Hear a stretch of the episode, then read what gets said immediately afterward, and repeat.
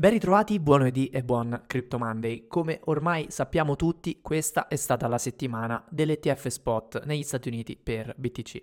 L'approvazione è arrivata il 10 gennaio 2024, proprio alla chiusura della giornata di mercoledì e è stato un evento storico, c'è poco da dire, da qui si potrebbe dire che si è chiusa una grande finestra oppure se ne apre un'altra. Infatti sono anni che si parlava di un'approvazione di uno strumento finanziario più regolamentato di questo tipo e dà tutta un'altra luce all'asset BTC e con esso fornisce un punto di vista nuovo di altro tipo a tutto il settore. E oggi coprirò prevalentemente questo discorso ma guardare quello che sta succedendo su coin360.com che nella giornata di oggi rispetto a sette giorni fa ci fa vedere un rosso su BTC e un verde molto intenso su ETH a dire il vero sembrerebbe proprio che sullo short term chi ne abbia beneficiato di più sia stato proprio Ethereum con un più 14% mentre BTC fa un meno 2% rispetto alla settimana scorsa. Quindi in parte stiamo vedendo quel sell the news di cui tanti avevano paura. E in più vediamo appunto altre monete, altri asset come ad esempio token, layer 2 o legati comunque all'ecosistema Ethereum andare su percentuali di rialzo ancora più importanti come OP, come la moneta di governance di Lido, Arbitrum, TIA e diverse altre.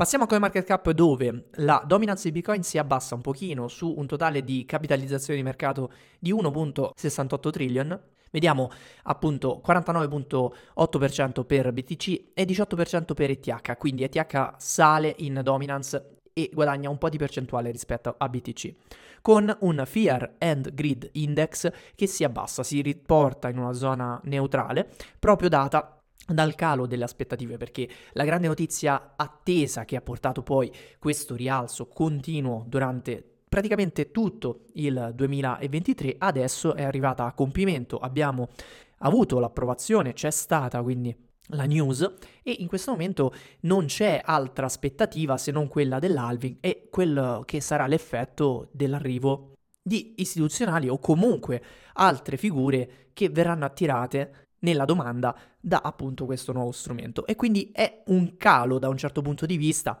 proprio perché la speculazione aveva raggiunto il suo punto di arrivo e il prezzo probabilmente aveva già raggiunto quel livello che considerava la cosa già fatta. Come detto, particolare è stato vedere che a beneficiarne di più nell'ultima settimana non è stato Bitcoin, ma sono state monete diverse da Bitcoin. Vediamo addirittura monete come TIA, una new entry nella CoinMarketCap che raggiunge già più o meno la posizione 30 con un 50% di rialzo solo negli ultimi eh, 7 giorni, moneta tra l'altro andata in airdrop e ricevuta da tante persone con la semplice operatività su layer 2 di Ethereum o con lo staking di Atom su Cosmos. Vediamo poi altre monete con rialzi importanti, tra le quali appunto c'è stato anche comunque Ether, cioè la seconda più capitalizzata che ha fatto un più 12% in 7 giorni.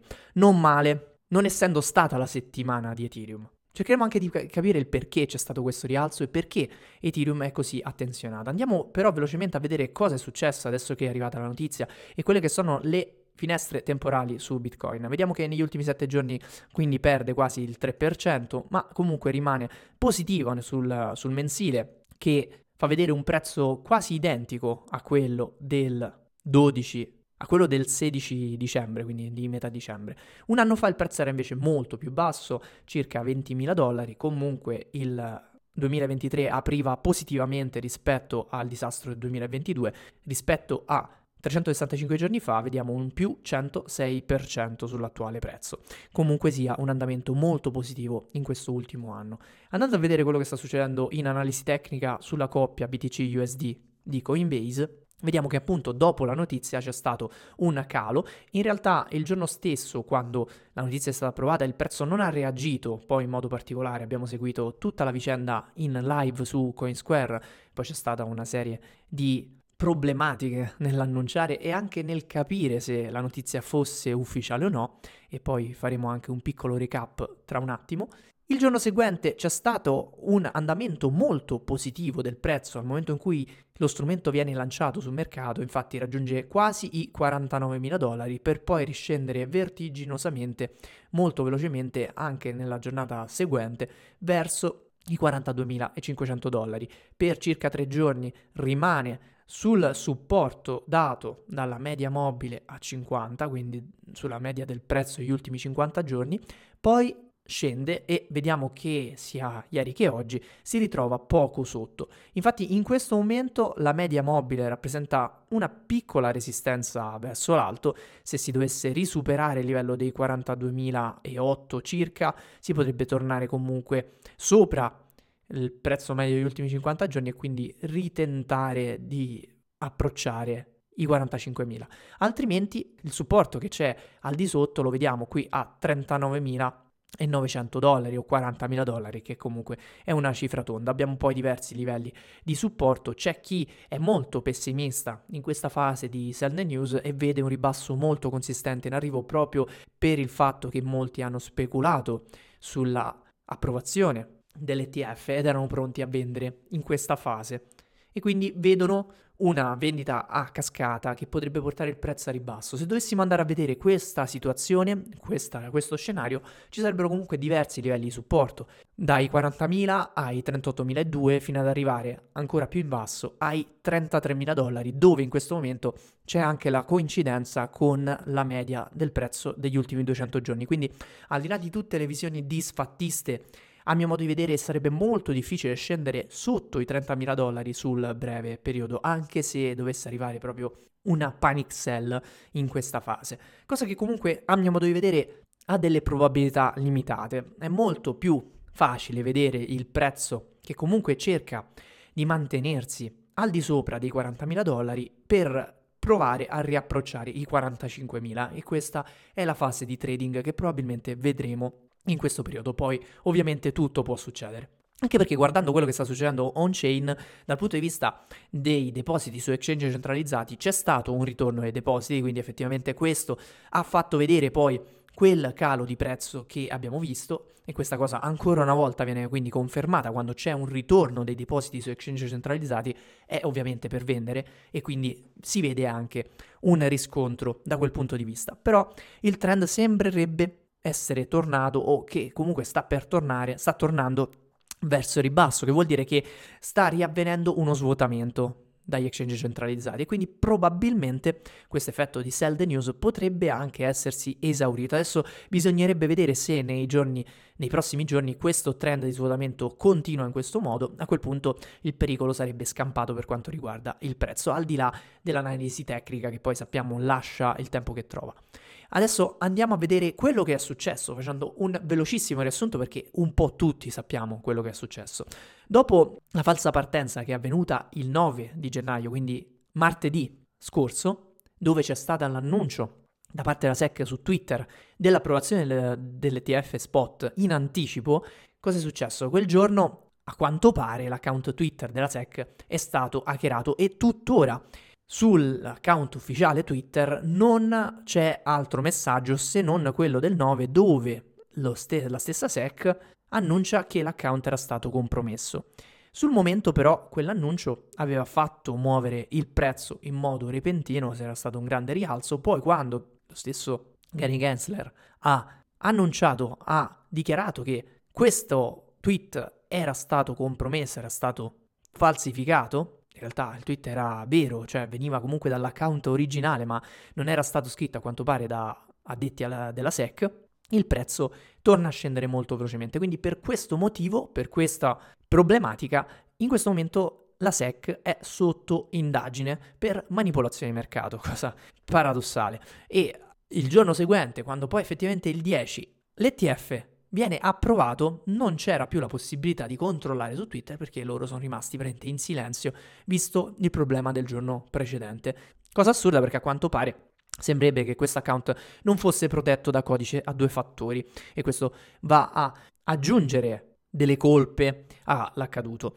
Ma anche il giorno seguente non è andato tutto liscio, infatti c'è stata praticamente l'approvazione, è arrivato il file ufficiale in cui si dava nota dell'accettazione di diversi strumenti ETF e questo file praticamente appariva e spariva sulla pagina ufficiale della SEC. Qualcuno è riuscito a scaricarlo, poi è stato rimosso, poi è stato rimesso, insomma il caos più totale. Intanto si spargevano proprio su Twitter tutti i vari messaggi di approvazione, cosa che però era successa anche il giorno precedente, quindi un po' tutti sono rimasti titubanti, non arrivava l'approvazione de- eh, su Twitter per quanto riguarda da, dal lato della SEC e quindi il prezzo faceva anche fatica a rispondere in modo deciso, tanto che nel primo giorno, quando poi effettivamente è stato approvato l'ETF, il, pro- il prezzo di Bitcoin non si è andato a muovere.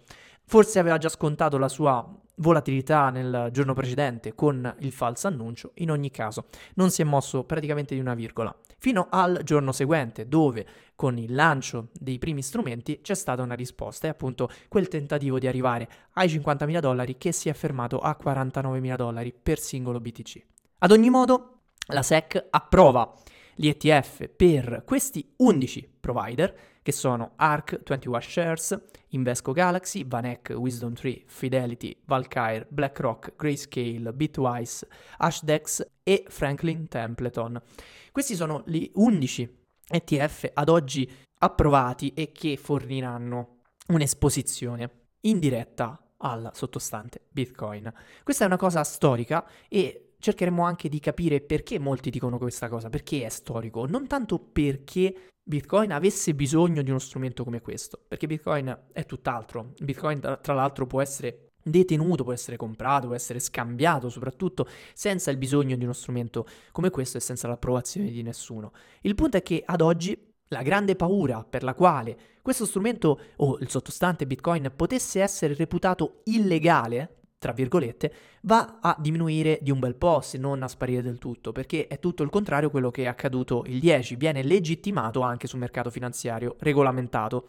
E quindi per tutti coloro che avevano dei dubbi, adesso non ce ne sono più, o quantomeno cominciano a essere messi in dubbio, appunto. E la SEC stessa, pur approvando lo strumento, comunque non approva BTC. Questo è importante ricordarlo. Qual è il punto fondamentale del discorso? Che adesso tutti gli investitori o comunque chi fosse interessato a Bitcoin può andare ad acquistarlo senza preoccuparsi di come fare, perché non deve andare a fare un account su un exchange o andare a minare delle monete, ma soprattutto non deve neanche preoccuparsi di detenerlo in custodia, che è la cosa più difficile da fare in questo settore, perché c'è bisogno di wallet, perché c'è bisogno di avere sicurezza su quel wallet e questo è un processo che richiede del tempo, come immagino tutti noi sappiamo. Questo non vuol dire che adesso si fa così, anzi, dal mio punto di vista è tutto il contrario, quello che andrà accadere, ad accadere è che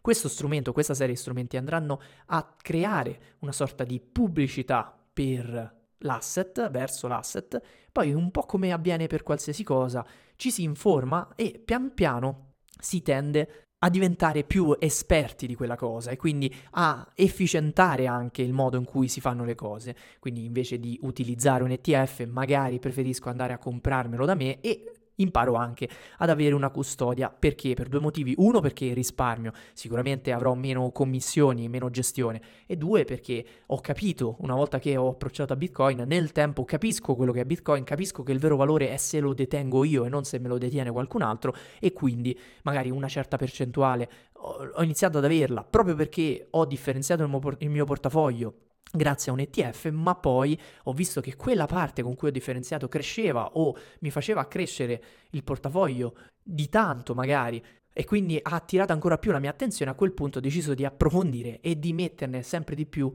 nel mio wallet non custodial, che ho intanto imparato a conoscere. Questo secondo me è un effetto che avverrà nel tempo, non a giorno 1, infatti non a giorno 1 abbiamo avuto un responso dal punto di vista del prezzo. Questa è una cosa che avrà il suo effetto e lo avrà secondo me 100%, ma nel medio-lungo termine. C'è intanto da ricordare che la SEC è stata obbligata ad accettare questo ETF, come abbiamo detto anche in precedenza, soprattutto dopo aver perso la causa contro Grayscale, dopo che la SEC aveva negato la trasformazione del trust Bitcoin in ETF. E quindi a quel punto doveva approvare per forza, ne ha approvati una serie, visto che ormai le application erano diverse e per par condicio ne ha accettati diversi.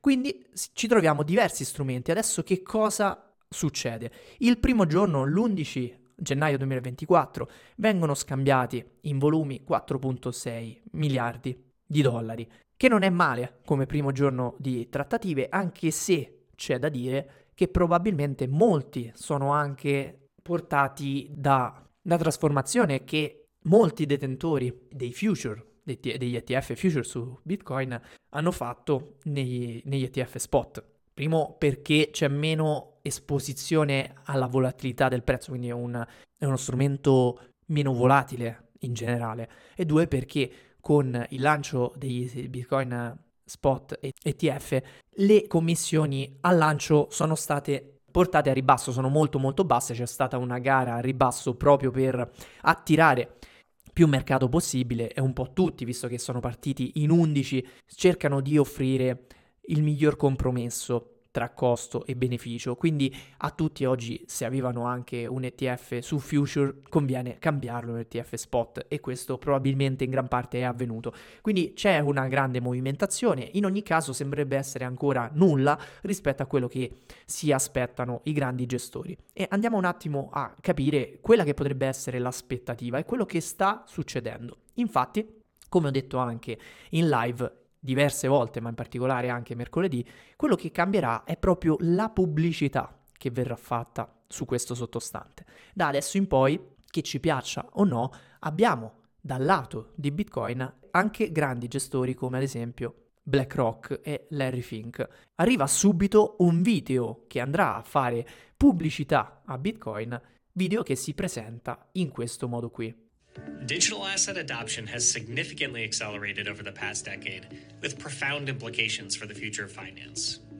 Bitcoin is the original cryptocurrency to gain global adoption and has continued to maintain its dominance despite thousands of others coming into existence. You might have noticed Bitcoin make its way into our everyday lives, from Bitcoin ATMs to various merchants accepting Bitcoin as payment, further driving interest in what the future holds for the cryptocurrency. Investors have taken notice, as in institutions and individual investors alike have been adopting Bitcoin into their investment portfolios, with some viewing it as a potential store of value and others as a potential game changer in how money moves around the world. But for many investors, holding Bitcoin directly can be complex. That's why we launched iBit, the iShares Bitcoin Trust, an ETF that provides investors convenient exposure to Bitcoin. Semplicissimo, pulito, diretto, subito al target, ossia tutta quella fetta di mercato che ancora non si era esposta su Bitcoin. Infatti questo è il punto. Quello che è il target lo si capisce da subito per quanto riguarda BlackRock. Non sono i massimalisti Bitcoin, non sono gli smanettoni cripto non sono la nicchia che abbiamo conosciuto finora, quella dei To The Moon, quella dei Wen Lambo. Questi sono una nicchia appunto molto giovane, molto anarchica anche per certi punti di vista, che probabilmente coprono una fetta di mercato molto piccola rispetto a quello che è il vero obiettivo di questi fondi di investimento, ossia principalmente i cosiddetti boomer, ossia tutti quelli che hanno mosso i mercati tradizionali fino a questo momento e che probabilmente non si sono esposti sul sottostante perché Numero uno, difficile da comprendere, numero due, difficile da gestire, numero tre, non sdoganato dal loro consulente finanziario, non promosso dai loro istituti e questo sta cambiando. Sta cambiando, lo vediamo proprio in questo video. Qui parla di Bitcoin come comunque il rappresentante del settore, c'è chi lo vede come riserva di valore, c'è chi lo vede come possibile rivoluzione al sistema di trasferimento del denaro, in ogni caso per esporsi a questo asset finora è stato tutto molto difficile. Non lo sarà con, e qui ovviamente la pubblicità, con IBIT, ossia la soluzione ETF promossa proprio da BlackRock.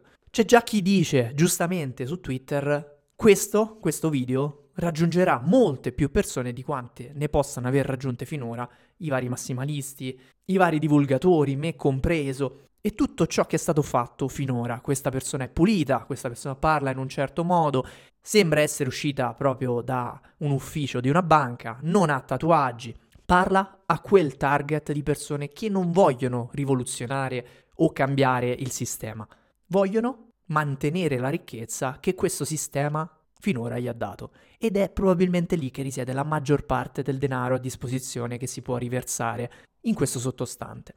Questo è il discorso principale. Poi, da questo discorso, che cosa succede? Che fa scattare una domanda molto importante su questo sottostante, che come sappiamo Bitcoin ha una scarsità matematica e che andrà ad incrementare da aprile 2024, portando questo squilibrio tra domanda ed offerta. Squilibrio tra domanda e offerta con una domanda molto più alta di quella che è l'offerta disponibile porta innalzamento del prezzo.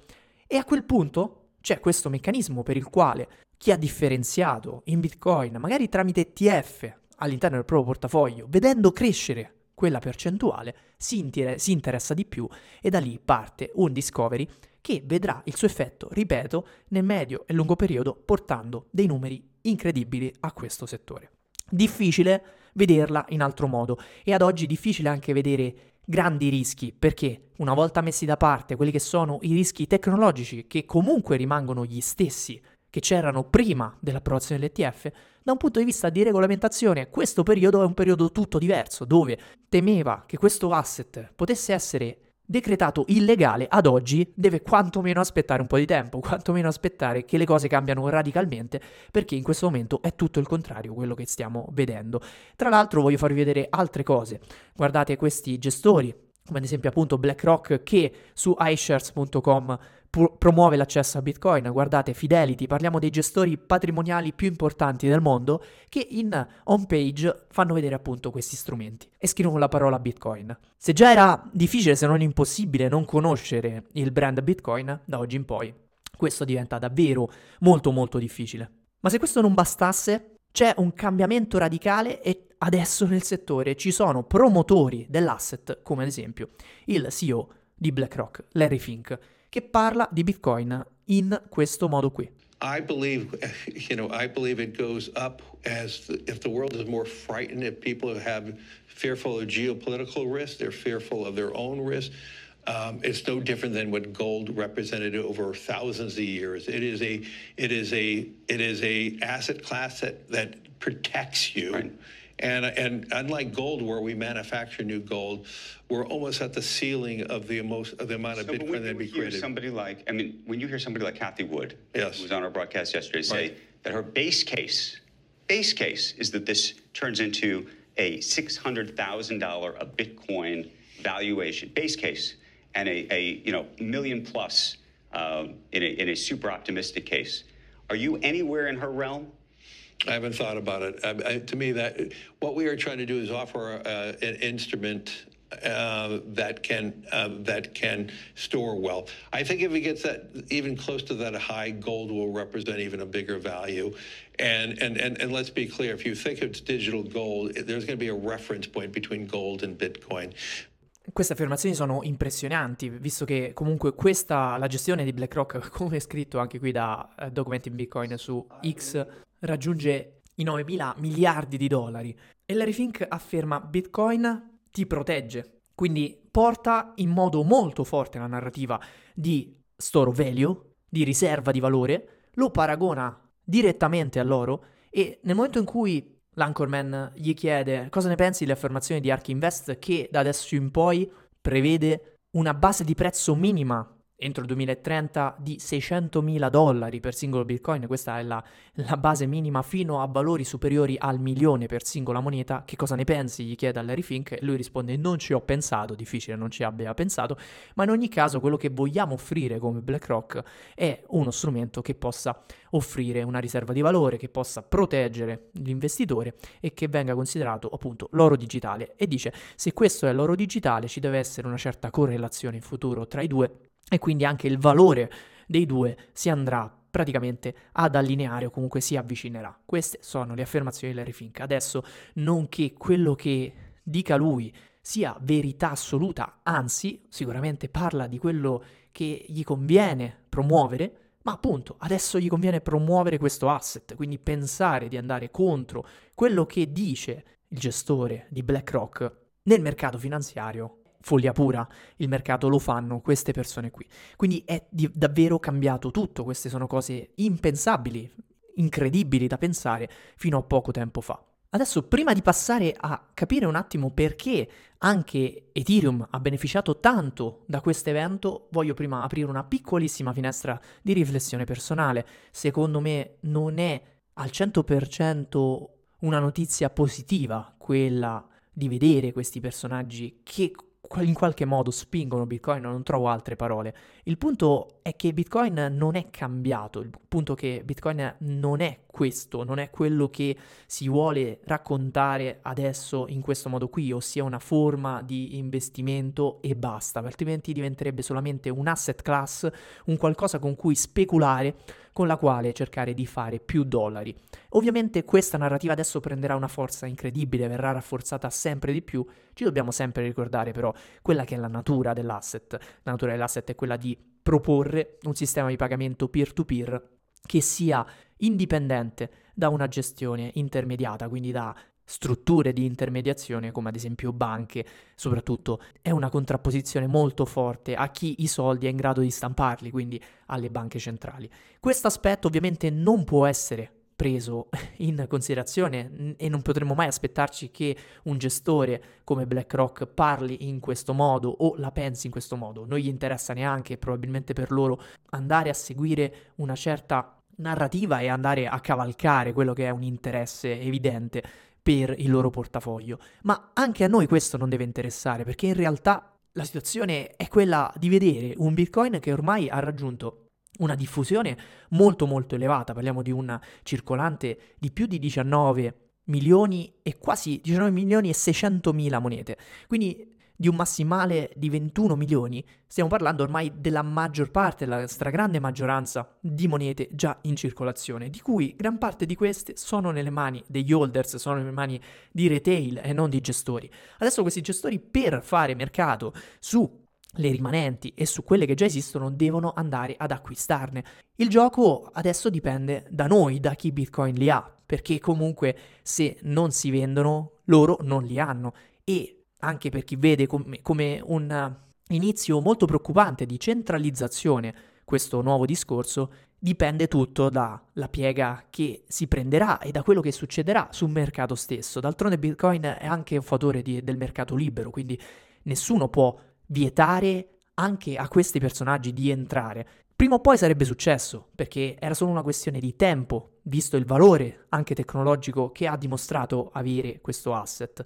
In questo momento quindi inizia proprio una nuova fase, una, una, fase in cui chi deciderà di dar via i propri bitcoin lo starà facendo probabilmente per poi avere un grande rimpianto in futuro e soprattutto lo starà dando a gestori che non riconoscono neanche quello che è realmente questa tecnologia e questo asset.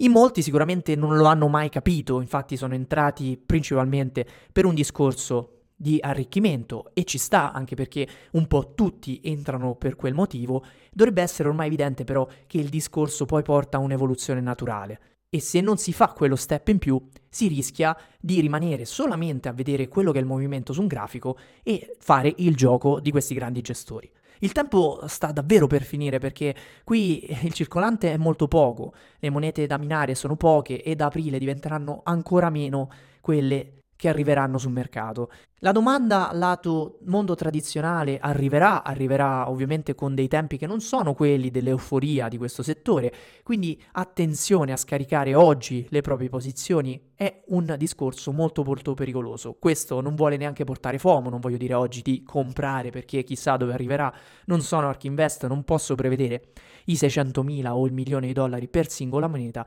ma bisogna analizzare per bene tutto quello che sta succe- succedendo e fare un approfondimento che va oltre al prezzo della singola moneta, ma del perché Bitcoin da zero, senza una emittente centralizzato è riuscito ad avere un valore di 42.000 dollari, ma soprattutto è riuscito ad entrare nelle parole del CEO del gestore più grande, del gestore di fondi più grande al mondo. Questo approfondimento è importante, bisogna approfondire per forza di cose se non si vuole rimanere fuori da un qualcosa che ad oggi è evidentemente un qualcosa che sta cambiando il mondo, che lo si voglia o no. E allora parliamo anche del, del fatto per cui la seconda più capitalizzata, Ethereum, sta avendo un riscontro molto interessante da questa notizia e paradossalmente è salita molto più che Bitcoin nell'ultima settimana. Beh, perché? Per due motivi.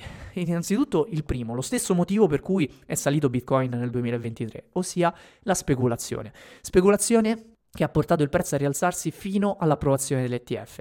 Qual è il secondo ETF? Qual è il secondo asset per il quale può essere approvato un ETF spot negli Stati Uniti? Evidentemente TH, anche perché sono già state fatte delle, appli- delle application proprio per l'ETF spot Ethereum.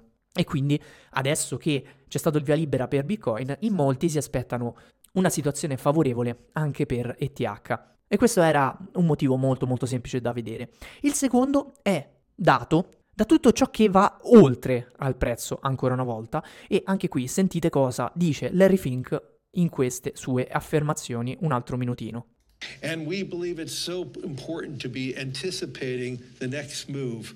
I would also say on the, on the beginnings of, um, of a ETF Bitcoin, we believe ETFs are a technology no different than Bitcoin was a technology for, for asset storage.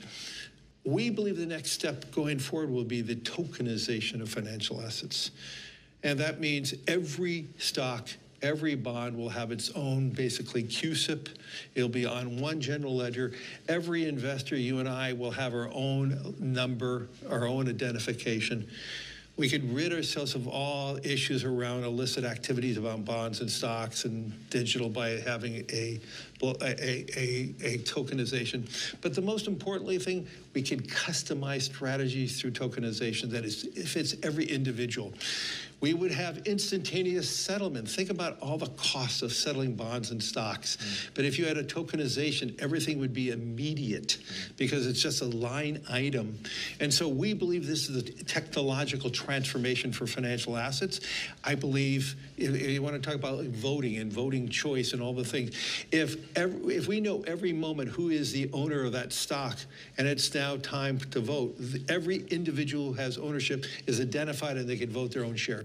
E questa cosa qui è potente, questa cosa qui da sola andrebbe approfondita molto. Di cosa sta parlando qui Larry Fink? Parla della tokenizzazione, del next step oltre a quello che è stato appunto l'approvazione dell'ETF. Lui parla dell'ETF come una tecnologia, dice proprio come Bitcoin, proprio come Ethereum, che non nomina in questo frammento ma nomina in altre occasioni, sono tecnologie, anche l'ETF è una tecnologia. E il prossimo step, quello che su cui già stanno lavorando è quello della tokenizzazione di tutti gli asset, compresi azioni, bond, tutto ciò che può avvenire sul mercato, quello inteso come tradizionale. Perché? Perché a quel punto tutto sarebbe gestito da un solo ledger e questo unico registro renderebbe possibile, grazie all'identificazione degli operatori che avrebbero un loro identificativo su un unico registro comune, di andare a fare un settlement immediato e unico, istantaneo, in tutto il mondo. Questa è una cosa rivoluzionaria, visto anche i costi che ci sono sul settlement.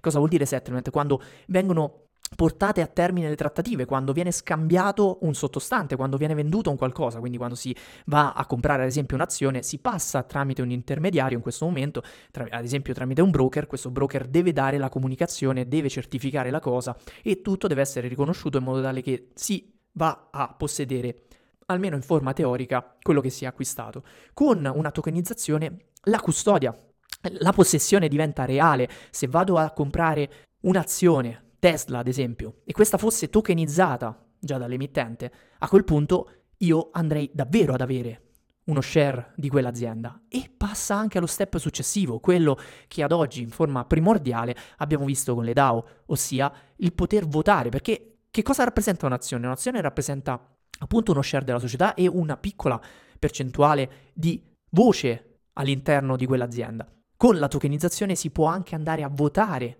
con la possessione di quelle aziende e questo lo nomina già Larry Fink. È tutto quello che già abbiamo cominciato a vedere su Ethereum, ripeto, in forma primordiale e che sta affrontando tutte le problematiche per essere una cosa così innovativa che ovviamente qualcuno però già ha iniziato ad osservare. Questo è ancora stato percepito poco, ancora viene compreso poco, soprattutto da chi non conosce Ethereum, da chi vede solamente Ether e il suo prezzo, che ancora una volta sono solamente la punta dell'iceberg di un mondo molto più grande. E a quel punto quando il mondo comincerà tramite questi apriporta a vedere tutta quella tecnologia, probabilmente ci sarà una rivoluzione molto più grande di quella a cui abbiamo assistito fino ad oggi, fino a questo momento. Questi sono momenti importanti, sono dichiarazioni davvero importanti che faranno seguito, di cui si parlerà tanto. Gli Stati Uniti sono, nel bene o nel male, quello che porta i trend, sono la fonte di tutto ciò che poi avviene nel resto del mondo in questa epoca storica che stiamo vivendo in questo momento, tutto ciò avrà un seguito molto molto importante. Allacciatevi le cinture perché il biennio che si è aperto con l'inizio del 2024 sarà un biennio davvero storico per questo settore e tutto ciò che questo settore porterà grazie alla tecnologia Bitcoin e tutto ciò che poi è arrivato anche grazie a Ethereum in tutto il mondo. In conclusione di questo Crypto Monday, che ovviamente doveva essere un focus principale su questa notizia, non poteva essere altrimenti, c'è anche una notizia che però non possiamo sottovalutare, sembrerebbe proprio che Circle sia pronto a una IPO, quindi per andare pubblica sul mercato, sulla borsa degli Stati Uniti. Circle che è l'issuer, che è l'emittente di USDC. Questa è un'indiscrezione, potrebbe essere la seconda azienda del settore ad essere quotata in borsa dopo Coinbase, che comunque è legata al mondo Circle. Vedremo come procederà questa cosa. Intanto di questo, di questi spunti che ho appena dato e di tanto altro ne parleremo mercoledì ore 18.30 in live su Coinsquare con tutte le vostre domande. Saremo io e Filippo Angeloni per la nuova Ask Me Anything. Ci troviamo appunto mercoledì 17 ore 18.30 su Coinsquare. Per quanto riguarda Crypto Monday per oggi è tutto, buona settimana, ci troviamo lunedì prossimo per il prossimo aggiornamento. Ciao a tutti!